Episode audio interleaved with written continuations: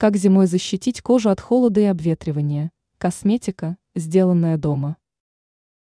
Несмотря на то, что у каждой женщины есть огромный арсенал косметических средств для ухода за кожей, в любую пору года домашние средства лишними не будут.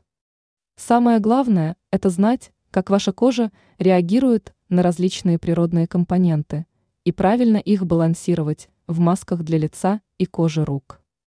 Не в последнюю очередь – надо точно определить, как именно внешние факторы воздействуют на вашу кожу. Вы чувствуете жжение, у вас покраснение, обветривание или что-то еще. Наш рецепт настоя не обладает целебными свойствами, это лишь средство для профилактики.